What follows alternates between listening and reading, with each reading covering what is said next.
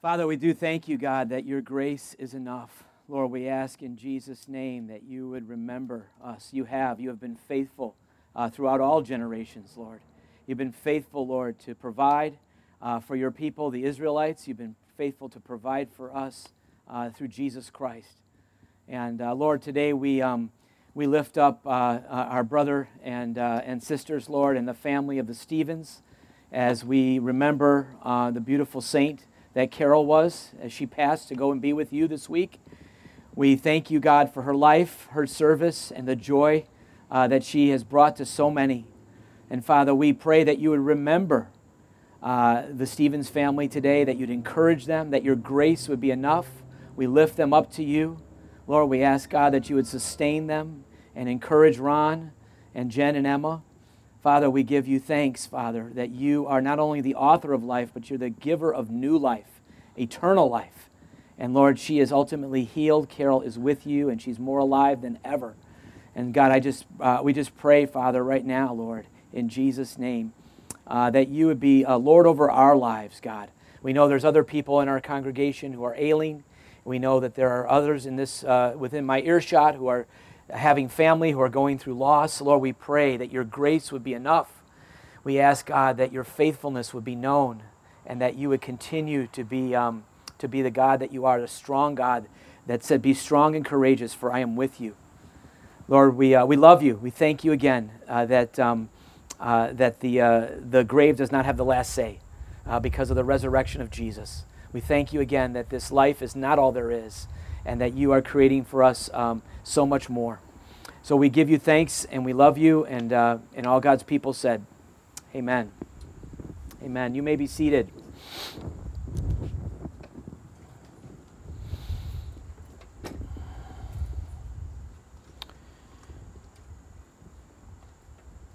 want to encourage you to uh, take out your Bibles this morning.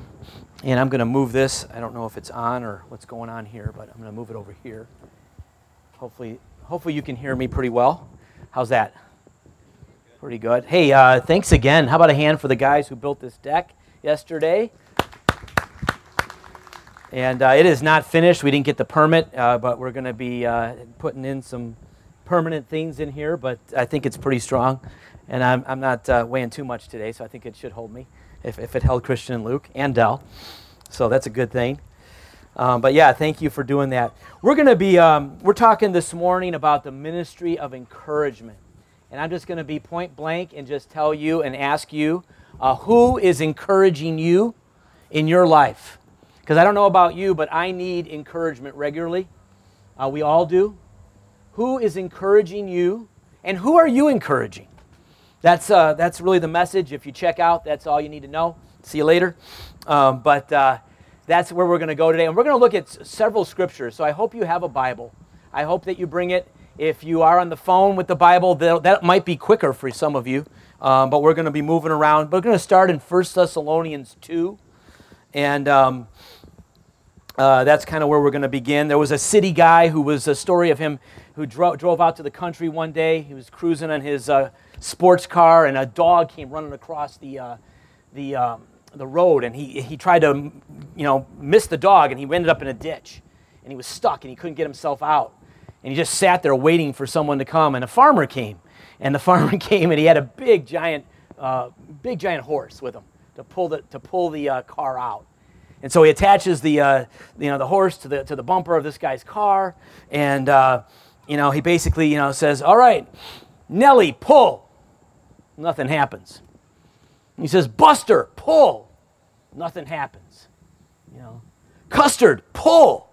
Nothing happens. You know. Finally, he says, Buster, pull. And the horse just literally just pulls the entire car out of the ditch. And the, uh, the guy from the city is like, wow, that was oh, so awesome. He's so appreciative. Thank you for doing that. And then he asked the farmer, he goes, Why did you call out four names when your horse only responded to one? The farmer smiled. He said, Oh, buddy here, Buster, Buster is blind. And if he thought he was the only one, he would not even bother to try. you know, just like Buddy, we need other people to bring out the best in us. As the scriptures say, though one may be overpowered, two can defend themselves, a cord of three strands is not quickly broken. Solomon wrote that in the book of Ecclesiastes. Let me say that again. Though one may be overpowered, two can defend themselves. A cord of three strands is not quickly broken. God has created us to be in community, part of a family, part of a church. It's very difficult to live the Christian life alone. It can be done, but like the verse says, one can be overpowered. The devil will find you easily when you have others who are standing with you, even though they are not always physically present. like in, in Buster's uh, point, you can draw strength and encourage and support. We really do need each other. I want you to see uh, Paul's ministry in Thessalonica. Thessalonica was a, a, is a city today in Greece. At that time, it was in northern Macedonia. It was a church that they planted in the book of Acts. And uh, I'm not going to do an expositional passage today. I'm going to jump around, but I just want you just to get us started here because I want you to see that Paul's ministry uh, and the ministry of the gospel and how we minister to other people. And what we mean by minister is serve, encourage, bless, uh, enable others to connect with God. And as I'm reading through this, and, and you're reading this in 1 Thessalonians 2, I want you just to look at, uh, at just some of the ways and what, what Paul emphasizes and how he ministered to the people there. Okay? Uh, if you don't know much about the Thessalonians and the, and the two letters, it's a great book. The theme of 1 Thessalonians is encouragement in the midst of persecution.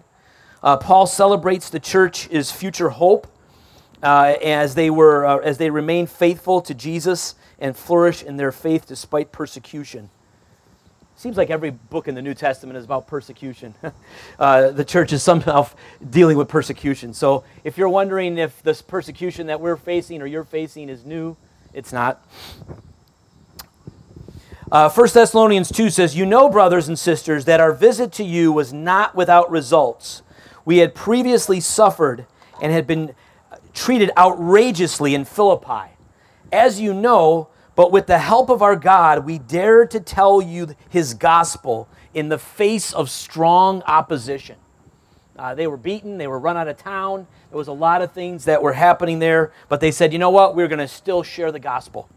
Verse 3 for the appeal we make does not spring from error or impure motives, nor are we trying to trick you. On the contrary, we speak as those approved by God to be entrusted with the gospel.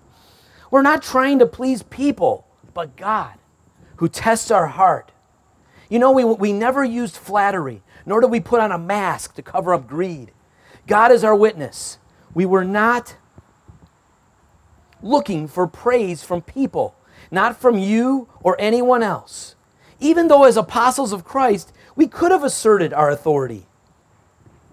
Isn't that amazing?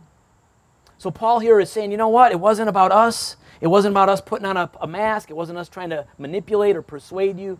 It was just, you know, God is our witness. We were just trying to love you. Now, look how he switches here, verse 7. He says, Instead, we were like young children among you. Just as a nursing mother cares for her children so we cared for you. Because we loved you so much, we were delighted to share with you not only the gospel of God, but our lives as well. That's a great verse. If you're uh, into memorizing verses or life verses, this is a great verse for ministry, verse 8. Let me read it again. We cared for you because we loved you so much, we were delighted to share with you not only the gospel of God, but our lives as well. Surely you remember, brothers and sisters, our toil and hardship. We worked night and day in order not to be a burden to anyone while we preached the gospel of God to you. You are witnesses, and so is God, of how holy, righteous, and blameless we were among you who believed. For you know that we dealt with each of you as a father deals with his own children. And this is a verse I want you to see, verse 12. How does a father deal with his own children? encouraging, comforting, urging you to live lives worthy of God who calls you into his kingdom and glory. That's the ministry that Paul had, and that's the ministry that God calls us to as parents and as disciplers. You know, the mission of our church is to make disciples. Look at verse 12 encouraging, comforting, and urging you to live lives worthy of God who calls you into his kingdom and glory. And then I love verse 13. And we also thank God continually because when you received the word of God, which you heard from us, you accepted it not as a human word, but as it actually is the word of God, which is indeed at work in you who believe. Wow. That's powerful stuff. Let's pray. God, I thank you so much that your word is alive in us. Father, I ask in Jesus' name today that we would receive your word. We would receive the word of your encouragement, your Holy Spirit, that we'd focus on Christ, that we would build one another up. And Lord, I pray that you would give us an understanding of what it looks like to encourage one another. Father, I thank you for um, Paul's example. And I thank you for the people in my life who have encouraged me. I, I, I thank you for the people who have urged me and who have comforted me. God, you have been so faithful to provide people in my time of need, other men, other pastors, other brothers in Christ, my wife, my best friend.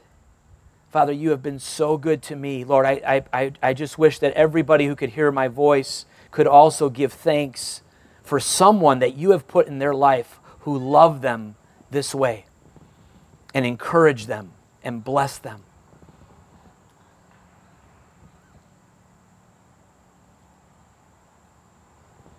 Lord, as we look at your word today, I pray that your spirit would guide us, guide my words as well. In Jesus' name, amen. Amen. All right, well, we're going to we're gonna move along here, and I want to give you guys an understanding of, of encouragement and what that looks like. Uh, some of you might have heard the story of the little boy who was afraid of the dark. One night his mother told him to go out on the back porch and bring her the broom. the little boy turned to his mother and said, Mom, I don't want to go out there. It's dark. Mother smiled reassuringly at her son and said, You don't have to be afraid of the dark. Jesus is out there. he'll look after you and he'll protect you. The little boy looked at his mother with a confused stare and asked, Are you sure he's out there? Yes, I'm sure. He's everywhere and he's always ready to help you when you need him. The little boy thought about that for a minute, then went back to the back door and cracked it a little, peering out into the darkness. He called, Jesus, if you're out there, would you please hand me the broom? You know, sometimes we just we need Jesus with skin on, don't we? You know, we do. We, we, it, it's, we, we, we want to believe in Jesus, we want to trust him, but we also need people in our life to show us the love of Jesus. And uh, that's what Paul is talking about here about ministry and about encouragement. Um, and I just want to give you a couple other verses in, in, in Thessalonians. I mean, several. The word encourage appears several times. At the end of 1 Thessalonians 4, he talks about how he's talking about how the people who, who have died, and he uses this word for sleep. And this is very relevant because people in our congregation have, have passed recently and they've gone to be with the Lord. And he says, you know what? They're sleeping. They're with the Lord. And you know what? We're all going to go be with the Lord someday. The Lord is going to come back and He reigns and, and we're all going to be uh, changed. And, and, and, and He talks about the resurrection. And then at the end of verse chapter 4, verse 18, He says, Therefore, encourage one another with these words. And then in chapter 5, He does the same thing. He talks about how uh, you know there's other things going on with people are out of work people are struggling there's persecution. And he says therefore encourage one another and build each other up just as in fact you are doing. What does it mean to encourage? Well the webster's dictionary uh, says this to inspire with courage spirit or hope. Uh, to attempt to persuade to urge to spur on to stimulate to give help or patronage uh, to foster, to support, or approval. Most of us, when we think of encouragement, we think of somebody like a, a coach that inspires us, or we watch a movie and there's a great speech in the movie that kind of cheers us on, and we, we don't feel like going on anymore, but somebody kind of gives us those words. Or somebody comes alongside us and says, I believe in you. You can do it. You know, yay, you can do this. Don't give up. And we need that. That's good. But that's not biblical encouragement fully.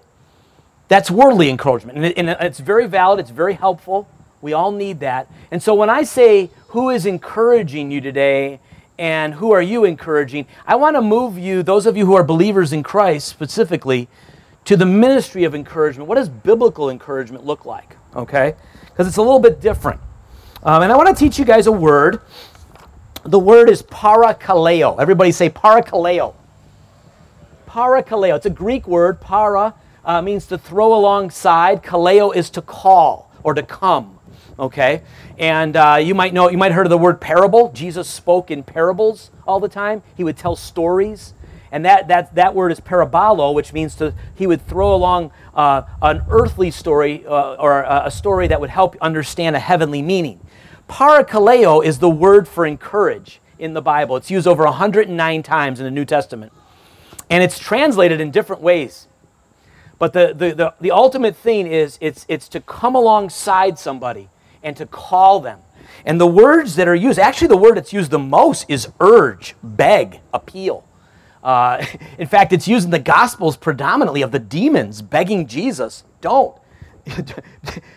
urging, you know, him not. Or, or the demon possessed man who gets healed and says, I want to go with you. He begs Jesus to go with him. Like this urging or this appealing. Uh, Jesus uses it and says, I, I, I, I, exhort you. The word exhort is similar to encourage. It's the same Greek word. And that's the idea, again, to um, not only to warn, but to, to speak truth and to talk, to talk truth. So it, it, sometimes it's comforting too. Sometimes the word is comforting. We're going to look at 2 Corinthians or 1 Corinthians 1 where it talks about being comforted, and the word is the same word. So encouragement takes on different facets, biblical encouragement. And I want to I want to give you guys just an idea of what this uh, what this looks like. Uh, in Ephesians 4, he says, I therefore, a prisoner of the Lord, I urge you to walk in a manner worthy of the calling to which you've been called. I urge. That's, that's the, the word encourage. I encourage you. You say, well, why do I need encouragement? Jesus said, in this world you will have trouble. I don't know about you, but uh, we're constantly being attacked. The Bible says we're in a spiritual battle. Um, if you are at all trying to seek to follow Christ, you know that there are many times where you feel discouraged. And I want to encourage you today that you're not alone. Um, pastors are probably one of the most uh, common people who face discouragement even depression. Uh, people in the Bible, Elijah, the prophet, went through a, a, a deep depression and discouragement, so much that he wanted to die.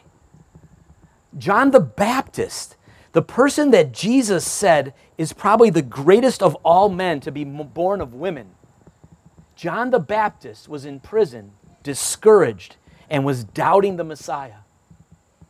Okay? Uh, even Jesus, it says, cried out to God with loud suffering tears when he was in, uh, when he was uh, being tempted in the wilderness. He needed a spirit. He had, the angels came and they ministered to him. In his humanity, he needed uh, encouragement. He asked his disciples to pray with him while he was uh, suffering in the garden and being tempted to go to the and being you know wanting to be obedient to Christ to, to the Father to the Father and go to the cross. And he was being tempted by Satan not to go to the cross. So it's normal to feel discouragement. It's normal to go through difficult, um, difficult times. Don't think that God is mad at you. Don't think that you're abnormal, that you're a subpar Christian. In fact, I would say this when you're probably walking in the direction that God wants you to go, is when you're probably going to face the most spiritual warfare, the most discouragement. Uh, that's what I have found in my life. When I, and I've seen it in young believers you know, when people get baptized here, or they, they start actually like saying, I'm going to turn over a new leaf, I'm going to repent, I'm going to follow Christ, and they start actually trying to pick up their Bible every day and start thinking about other people and sharing the gospel, all of a sudden, boom, all this stuff starts happening. And, and, and that's not an accident. Ephesians 6 says that we're in a spiritual battle. Uh, we don't, we're, not warring against flesh and blood. And so, this, this whole idea of encouragement is so important. Uh, here's a little fun little bonus trivia question today. I don't have any candy or prizes to give you. I could maybe throw out a bee for you. Got some bees.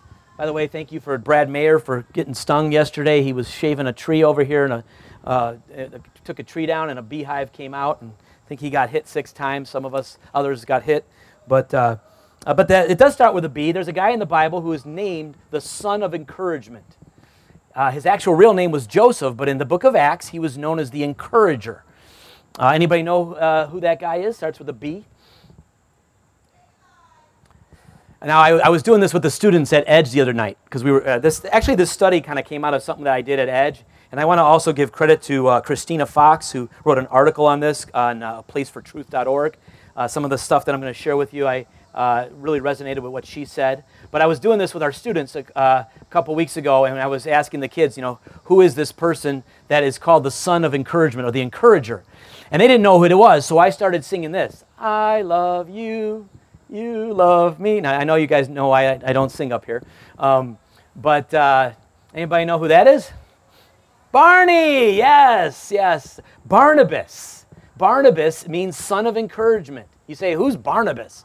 Barnabas was the guy in the book of Acts who, when the church was afraid because Saul had just got converted, he was murdering Christians, and he became Paul.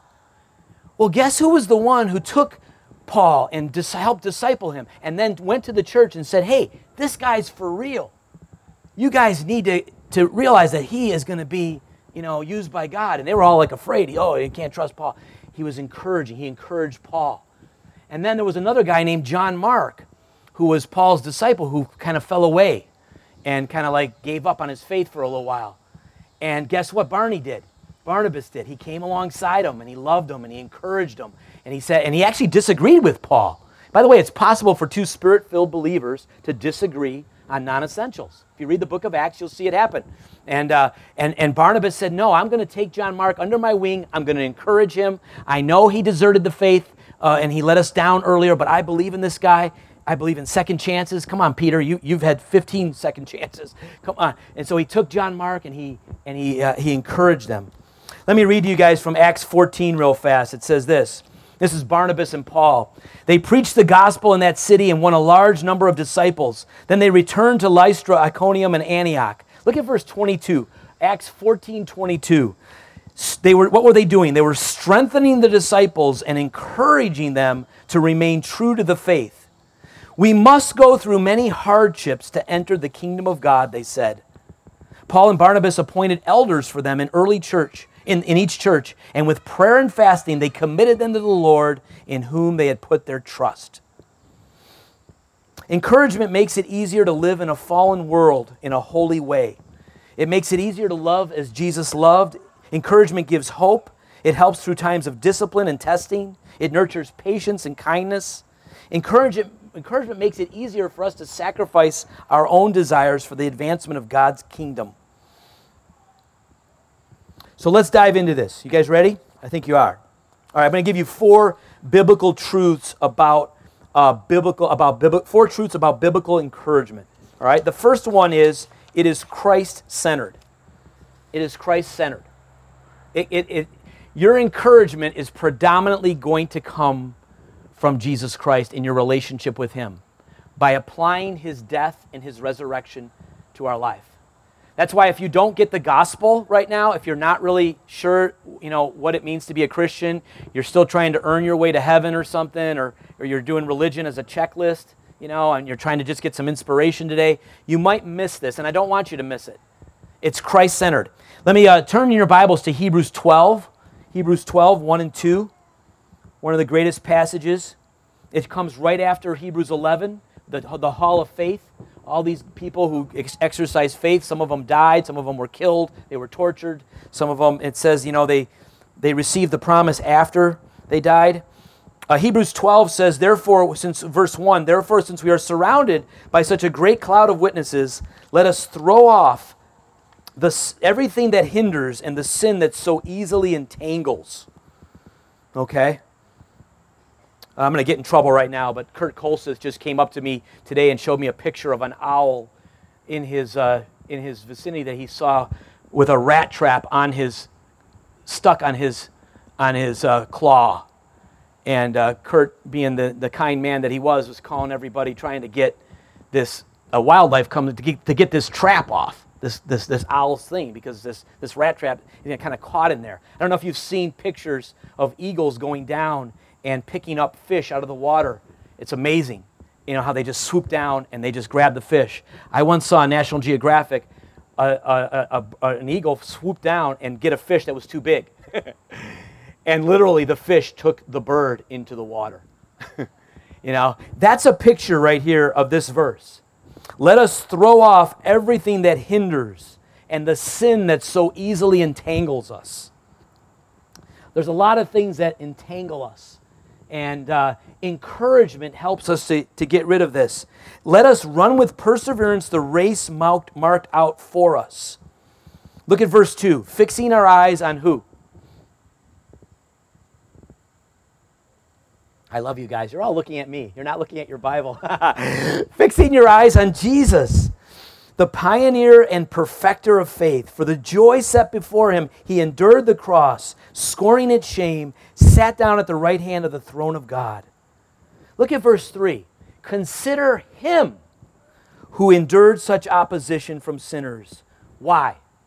So that you will not grow weary and lose heart. We're to fix our eyes on Jesus. Biblical encouragement gets you to focus on Jesus. And particularly, what about him? What he did for you at the cross and what he accomplished through the resurrection. That's going to get you through. I think of, uh, I was reading the story of Peter when he walked on water, you know? And you know what's interesting about that story? Is that it's in, uh, it's in Matthew and it's in Luke, but it's not in Mark. And Mark is the, actually pre- is Peter's preaching notes. Mark actually, Peter like most people believe that Peter gave Mark his ideas, a lot of his notes for what, what he was going to write. But the story of Mark, of Peter walking on the water, is not in Mark. And some people might say, oh, well, you know, he didn't want everybody to know he was a failure. No, that's not it. It's actually the opposite. The point of the story in that story is not that, you know, that he didn't have enough faith. The point is, is that Jesus was faithful. Jesus was the one walking on the water. Jesus was the one who gave him the power to, to walk on the water. Jesus was the one who reached down when he failed and picked him up. And so the whole Gospel of Mark is about discipleship failure. But Peter particularly leaves that part out of him walking on the water. He has Jesus walking on the water, but he doesn't have that part because it, the reality is it's not about Peter as much as it is about Jesus.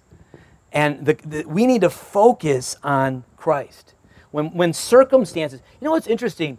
Um, in the Bible, you'll notice that most often, especially Paul in the New Testament, and many times in the Gospels, the, the disciples don't, don't always pray for a change of circumstances. When you're going, you know, somebody once said, when you're going through hell, keep going. don't stay there. You know, when you feel like you're going through hell, just keep going. Don't stop. And a lot of us, we always go through hell or we go through difficult times and we pray for God to change the circumstances. But what really God wants to change is us. And He wants us to trust Him. That's the whole point of the walking on the water. That's the whole point of Christ centered encouragement. Uh, let me read to you 1 Corinthians 15. We often read this at funerals. I think we need to read it more often. Death has been swallowed up in victory. Where, O death, is your victory? Verse 55. Where, O death, is your sting? The sting of death is sin, and the power of sin is the law. But thanks be to God, He gives us the victory through our Lord Jesus Christ. Now look at the next verse, verse 58. Therefore, because of that, my dear brothers and sisters, stand firm. Let nothing move you. Always give yourselves fully to the work of the Lord, because you know that your labor in the Lord is not in vain. Christ centered encouragement focuses on what Jesus did on the cross for us that we couldn't do for ourselves and what he did in the resurrection. He overcame sin and death. There is a victory, there is a light at the end of the tunnel, no matter how dark it is. How many of you have ever been up at 3 a.m.? Yeah, some of you were up at 3 a.m. last night. Um, I won't say who, but I know some people. Um, but uh, yeah, as they say, it's the darkest time of night. I like that phrase, you know, the night is darkest just before the dawn. The night is darkest just before the dawn. Why? Because you know what? No matter how bad it gets, how dark the tunnel is, every morning the light, the sun rises. Today is the first day of the rest of your life. There's a light at the end of the tunnel. How do we know that? Because of the resurrection of Jesus. How many of you know who Chuck Colson is? Raise your hand if you've heard of Chuck Colson. Chuck, Chuck Colson was one of the guys who was arrested with Richard Nixon in, in the Watergate scandal in the 70s. Okay? Went to jail. Uh, he was uh, a person who did not know God. He was in it for the power, in it for the glory, was all for himself, and they got busted. And uh, when he was in prison, guess what? He looked up and he found Jesus Christ, and he found the gospel, and he found that God loved him even though he was a sinner. And he found out and he, and he wrestled with the truth of Christianity. He wrestled with is Jesus Christ really who he says he was? And I don't know if, if that's where some of you are today. Uh, you know, and maybe you're wondering about the resurrection, you know, and I would say the resurrection is the greatest proof of Christianity. This is what he said after he became a Christian. He said, I know the resurrection is a fact, and Watergate proved it to me. How? Because 12 men, 12 disciples testified that they had seen Jesus raised from the dead. Then they proclaimed that truth for 40 years, never once denying it. Everyone was beaten, tortured, stoned, and put in prison.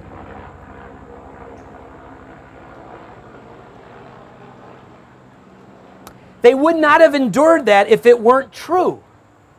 Watergate embroiled 12 of the most powerful men in the world, and they couldn't keep alive for three weeks. You're telling me 12 apostles could keep alive for 40 years? Absolutely impossible. Biblical encouragement points to Christ, who he is, what he has done. He is the conquering king who even now intercedes for us uh, the, through the Father. His Spirit lives within us, comforting, instructing, guiding, and transforming us. So, as you think about encouragement, it starts with Christ. Number two, I need to go backwards in my notes because I kind of switched this this morning. It's spiritual. It is spiritual. Biblical encouragement is spiritual. Now, as soon as I say that, some of you tune out. I've told you about the kid in my youth group several years ago who came from a real difficult home, and she would say, Oh, all I hear you guys say is blah, blah, blah, blah, blah, blah, blah, Jesus loves you. You know?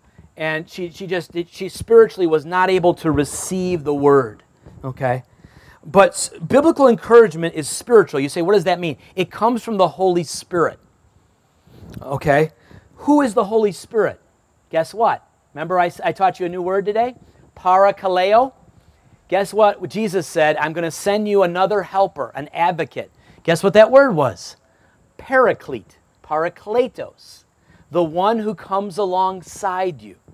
All right? Let me show you this really quickly. Some verses. And those of you take notes, write these down. John 14, 16. Jesus said, I will ask the Father, and he will give you another advocate, a paraclete, to be with you forever. That's the Holy Spirit. John 14, 26 says, But the, the paraclete, the advocate, the Parakletos, the Holy Spirit, whom the Father will send in my name, will instruct you regarding all things and, and cause you to remember everything that I have told you. Do you ever wonder how we know the Bible was, you know, how the Bible was got written and how we can trust it? We believe that the Holy Spirit inspired the apostles to, to write it. You say, well, how did that work? Well, through the Holy Spirit. John 15, 26. But when the paraclete or the advocate, the counselor, there's a lot of words that are used to translate this, this idea of encourager he's an advocate, like he stands as a lawyer for you, you know, pleading your case. He's an encourager. This is the, the role of the Holy Spirit in our lives. He says, Whom I will send to you from the Father, the Spirit of truth who comes forth from the Father, he will bear witness about me. John 16, 7 says, Nevertheless, uh, um, um I don't have John 16, 7 here, but 1 John 2, 1. My little children, I'm writing this to you so that you do not sin. But if anyone does sin, we have a, a, one who stands before us as an advocate, the advocate, and that's, that's the Holy Spirit. So, what am I saying here? I'm saying that biblical encouragement comes from being Christ centered, number one. Number two, it's spiritual. All right? And it's, it's a work of the Holy Spirit in you. I think a lot of times we want God to change the circumstances, we want God to do something for us. And God is more interested in doing something in us and transforming us. Let me give you one more verse to look up Ephesians 3. Actually, that's a lie. There's going to be more verses today. Sorry. Um, Ephesians 3. Paul wrote to the Ephesians, and this is something that we pray a lot of times at prayer meeting. If you're ever wondering what to pray, how do I pray for people? Pray Scripture. Pray, if the, pray the prayers of Paul. This is Ephesians 3. He says, I pray, he was praying for the Ephesian church. He said, I, I pray that God may grant you to be strengthened with power through the Spirit in your inner being, so that Christ may dwell in your hearts through faith. that you, being rooted and grounded in love, may have strength to comprehend with all the saints how high and how long and how tall and how deep the love of Christ is, that surpasses knowledge, so that you may be fulfilled with all the fullness of God. Now, if you're hearing blah, blah, blah, blah, blah right now, um, it's because you don't get this. And this is important. This is why you might miss it. And this is why some people don't stay in the faith because they come to church and they think they've tried it, but they haven't. It was funny. Uh, we were in a worship planning meeting this week, and Luke brought up the quote that I, that's been on my heart for like the past couple weeks. And I've been saying, you know, you know how you preach sermons in your mind to nobody, you know, or you're, you're teaching lessons and you have like thoughts in your mind. And I was saying, if there was one quote right now that I could tell this generation of young people and people in America, besides a biblical quote, it would be G.K. Chesterton's quote that the Christian, the Christian faith ha- has not um, been tried and found wanting, it's been found difficult and left untried. Let me say that again. The Christian faith has not been tried and found wanting, it's been found difficult and left untried. I believe that with all my heart. That's why our student ministry is called Edge, because I believe that most of our students are at the edge of trusting Christ. And it's really, really scary to step off. I don't know, I remember the first time I went rappelling. Anybody ever hear go rappelling down a mountain? Batman, you know what I'm talking about? You gotta go down like the, the whole thing. I'm afraid of heights. I was so scared. We took us to Upper Peninsula, Michigan, over this big cliff. I couldn't even see the bottom. It was the cliff. It was like a big, big, big mountain. And, and I had to go first because I was a youth leader, you know, and I'm, I'm like afraid I had to be the example. And so he gets me on this thing, and I'm not very strong in the arms, as you can see. So I'm like, there's no way I'm going to hold myself up. And I got this beaner thing. And they're just like, sit back, just rest. You've got to sit back and just lean all the way back. Well, I don't trust easily, and I don't trust myself, and I don't trust other things.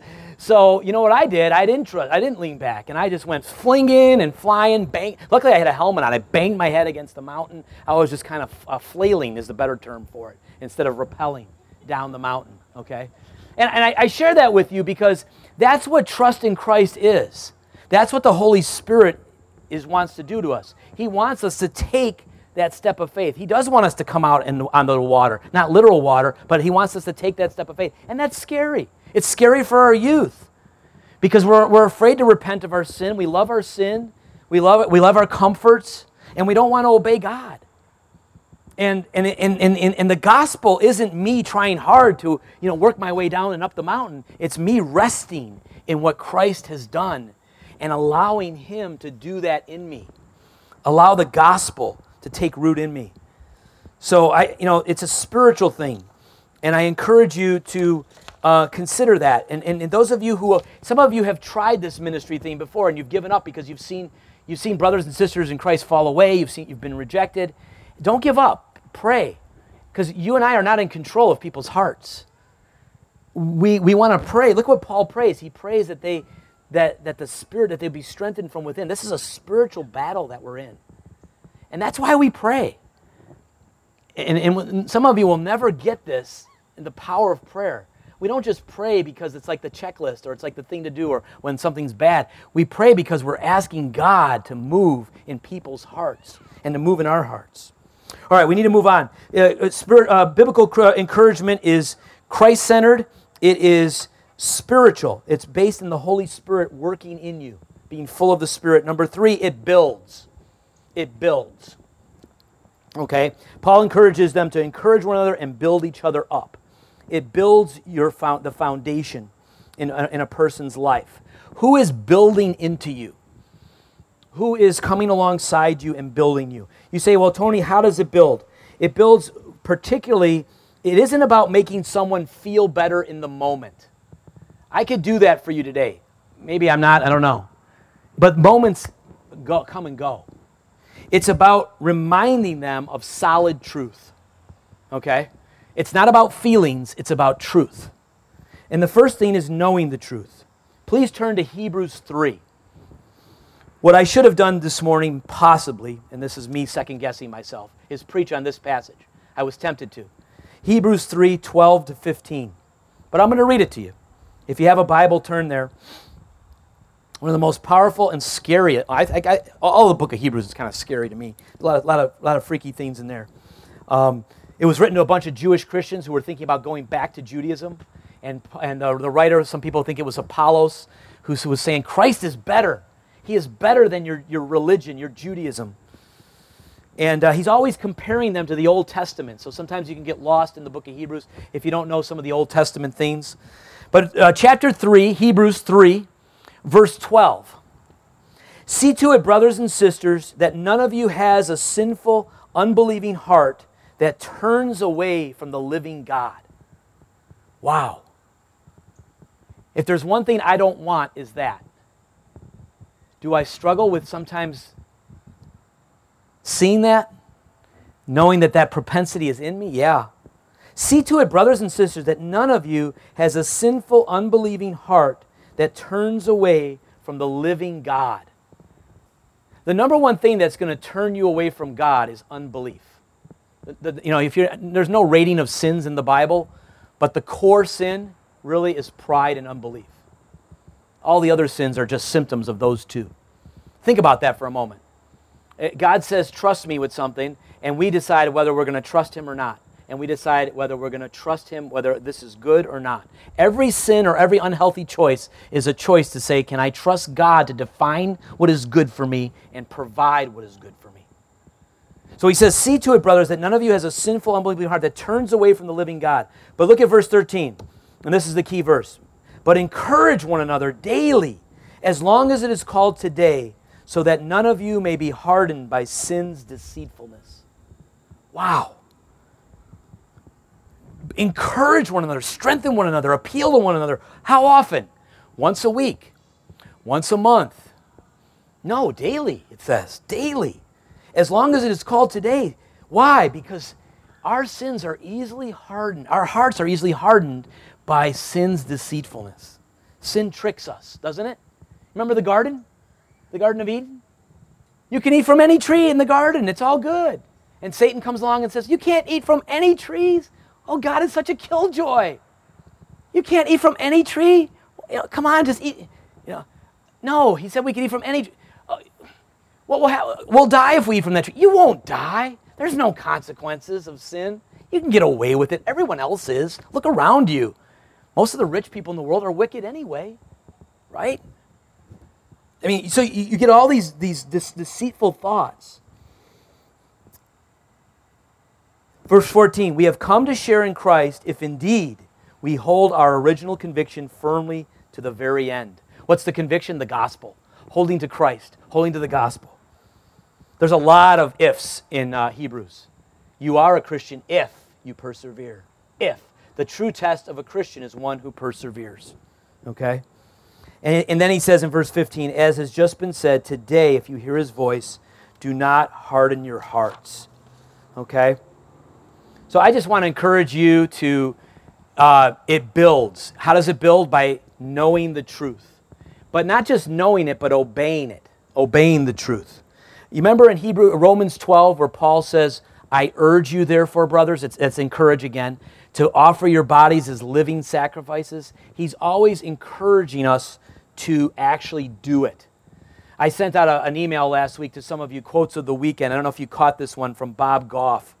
He says, I'm all for getting together with men and women in small groups around Scripture and letting it just wash over us.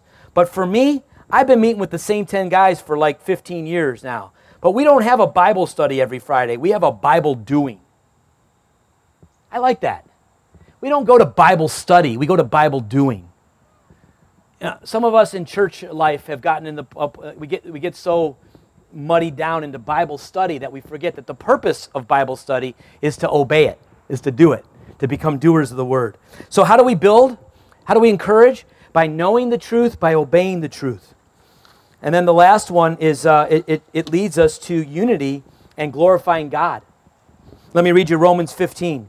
Everything that was written in the past was written to teach us, so that through the endurance taught in the scriptures and the encouragement they provide, we might have hope. Romans 15:5 May the God who gives endurance and encouragement give you the same attitude of mind toward each other that Christ Jesus had, so that with one mind and one voice you may glorify the God and Father of our Lord Jesus Christ. It's interesting that he, it, it always goes back to the glory of God. And sometimes I think we forget that. The purpose of encouragement is to build us up, right?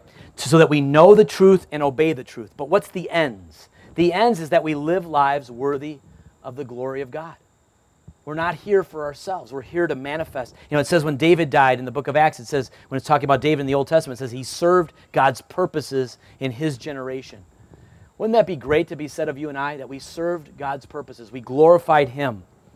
So the purpose of encouragement and the building, this building up, is knowing the truth, obeying the truth, but it's also uniting in the truth to glorify God. Does that make sense? All right, last one. Here we go. Sometimes encouragement is often silent, it's a ministry of presence. Someone contacted me recently of somebody who was going through a difficult time. And they said, Well, you go to them because you have the words. You have the words. You're the pastor with the words. And I said to them, No, you have the presence. You have the relationship. I will go, but you need to go. Your presence means much more than my words. And sometimes when you're going through something difficult, you don't need somebody to come in with a bunch of truths. You just need somebody to be with you and to sit with you and be the presence of Jesus. And so, uh, biblical encouragement is it's Christ-centered, it's spiritual, the Holy Spirit, it builds in the truth, but it sometimes is often silent. It's a ministry of presence. It doesn't attempt to solve the mystery of someone's trial or answer their question, why. It's not about advice giving. It's comfortable with grieving and lamenting, with tears and cries. It often encourages just by being present. It comforts through hugs, a hot cooked meal, or a handwritten note. It sits in the dust and ashes with a saddened heart for as long as it takes, remaining with them through the dark winter of grief. As believers, we need biblical encouragement. We need to give it to others. Let me give you one more verse 2 Corinthians 1 3 and 4. Blessed be the God and Father of our Lord Jesus Christ, the Father of mercies and the God of all comfort, who comforts us all in our affliction, so that we may be able to comfort those who are in any affliction with the comfort that we ourselves have received have been comforted by God. So this idea of don't be don't be like, "Oh, I need to know all the Bible answers in order to encourage people." No. It's about being close to Jesus. It's about being connected to the Holy Spirit. Yeah, it's about building up in truth, but sometimes it's just about presence. And it's just about being with people. Let me, uh, as I wrap up here right now, um, want to quote another G.K. Chesterton. Because I know a lot of you are going through difficult times and you say, yeah, Tony, but you don't know what, I, what this is. Yeah, but, yeah, but. G.K. Chesterton, in uh, his book Orthodoxy, said, Joy which is the small publicity of the pagan, is the gigantic secret of the Christian. Joy is different than happiness. Happiness is based on what's happening, okay? It's based on the moments.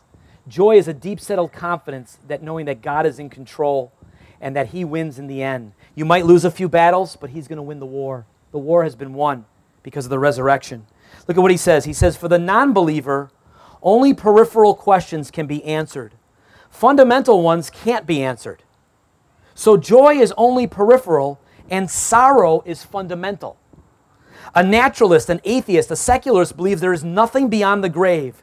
When we are dead, it's done. We are just dancing to our DNA, the product of time plus chance plus matter. So, at the core of life is nothing. There is no meaning unless we make it. And we make it in peripheral things with the pleasures of food and family and sex but that's all we have. And when we can't experience them, then we get depressed. Or when they don't deliver, we get depressed.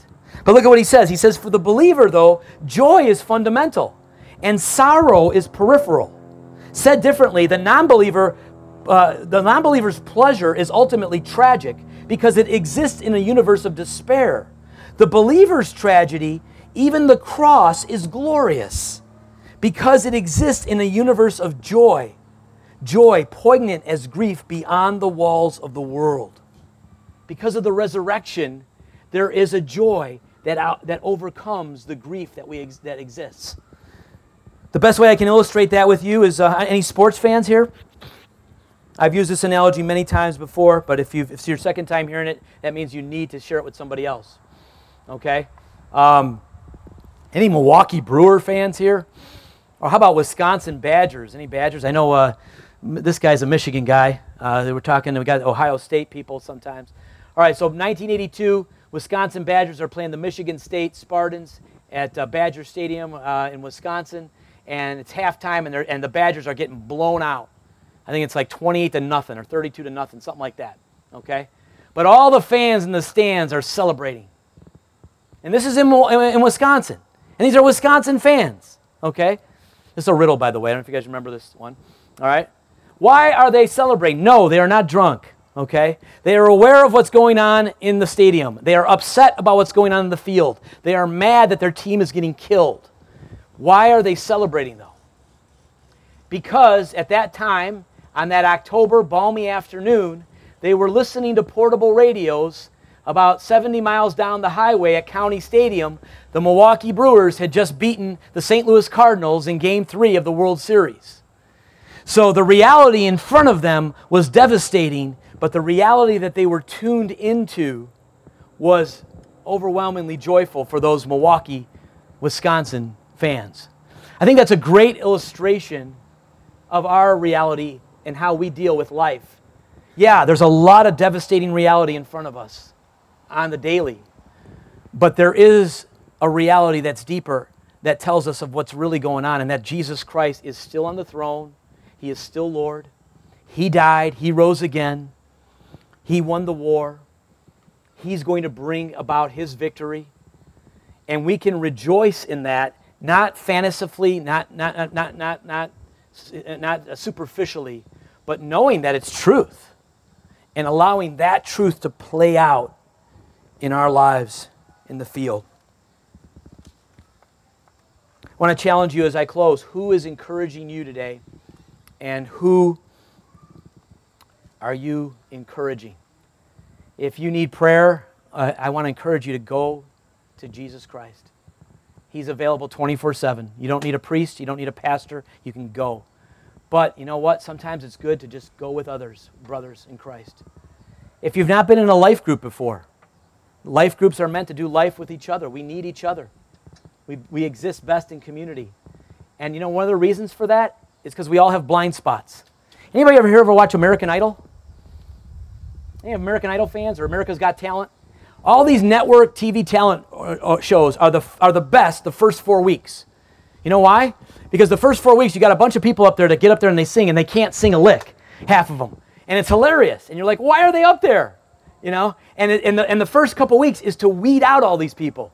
But you see, these people don't realize that they can't sing, so they get up there and they sing, and the, and the judges are kind of like, no, I'm sorry, you know, we love you, but this ain't going to work out you and I, it's called blind spots. We all have blind spots. We can't always see everything about ourselves. That's why we need other believers. That's why we need to be in community because they can see things that we can't, you and I can't about ourselves.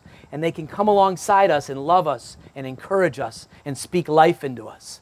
Even yesterday at the, uh, at the men's group uh, meeting, you know, I had a, a, another brother in Christ come up to me and ask me personal questions that encouraged me. And he gave me some encouragement that I needed and, uh, and, and through something that I was going through with my family. And that happens in community, it happens in relationships. And so, my encouragement to you guys is obviously to go to Christ, but also to not neglect the gathering of believers and, uh, and, and, and to be involved in community. Let's pray. Father, I ask in Jesus' name that you would be the one that encourages us today. Lord, I pray that we would go to you. Thank you for Jesus. Thank you that you are the author and finisher of our faith. Thank you that you love us no matter what. And thank you again for the gospel. Father, it's not pull myself up by my own bootstraps, Lord. It's, it's I'm sinking, I'm drowning, but you, you and your grace, you, you picked me up. Your grace was enough. Lord, I thank you for that. And I thank you that your grace is enough to get us through the Christian life. Thank you for the grace of other people. Lord, I pray that we would be a church that is grace giving to one another, that we would love one another, And that when we're caught in sin, that we come alongside each other and gently restore each other. That we're, when we're struggling with the truth, that we remind each other of the truth and build each other up. That our Bible studies would be Bible doings, that we'd actually put it into practice. And Lord, I ask God that the Holy Spirit would be active in all of us. Father, we love you and we thank you, God. Take our lives and let it be. I ask God. I pray that we would surrender to you. In Jesus' name, amen.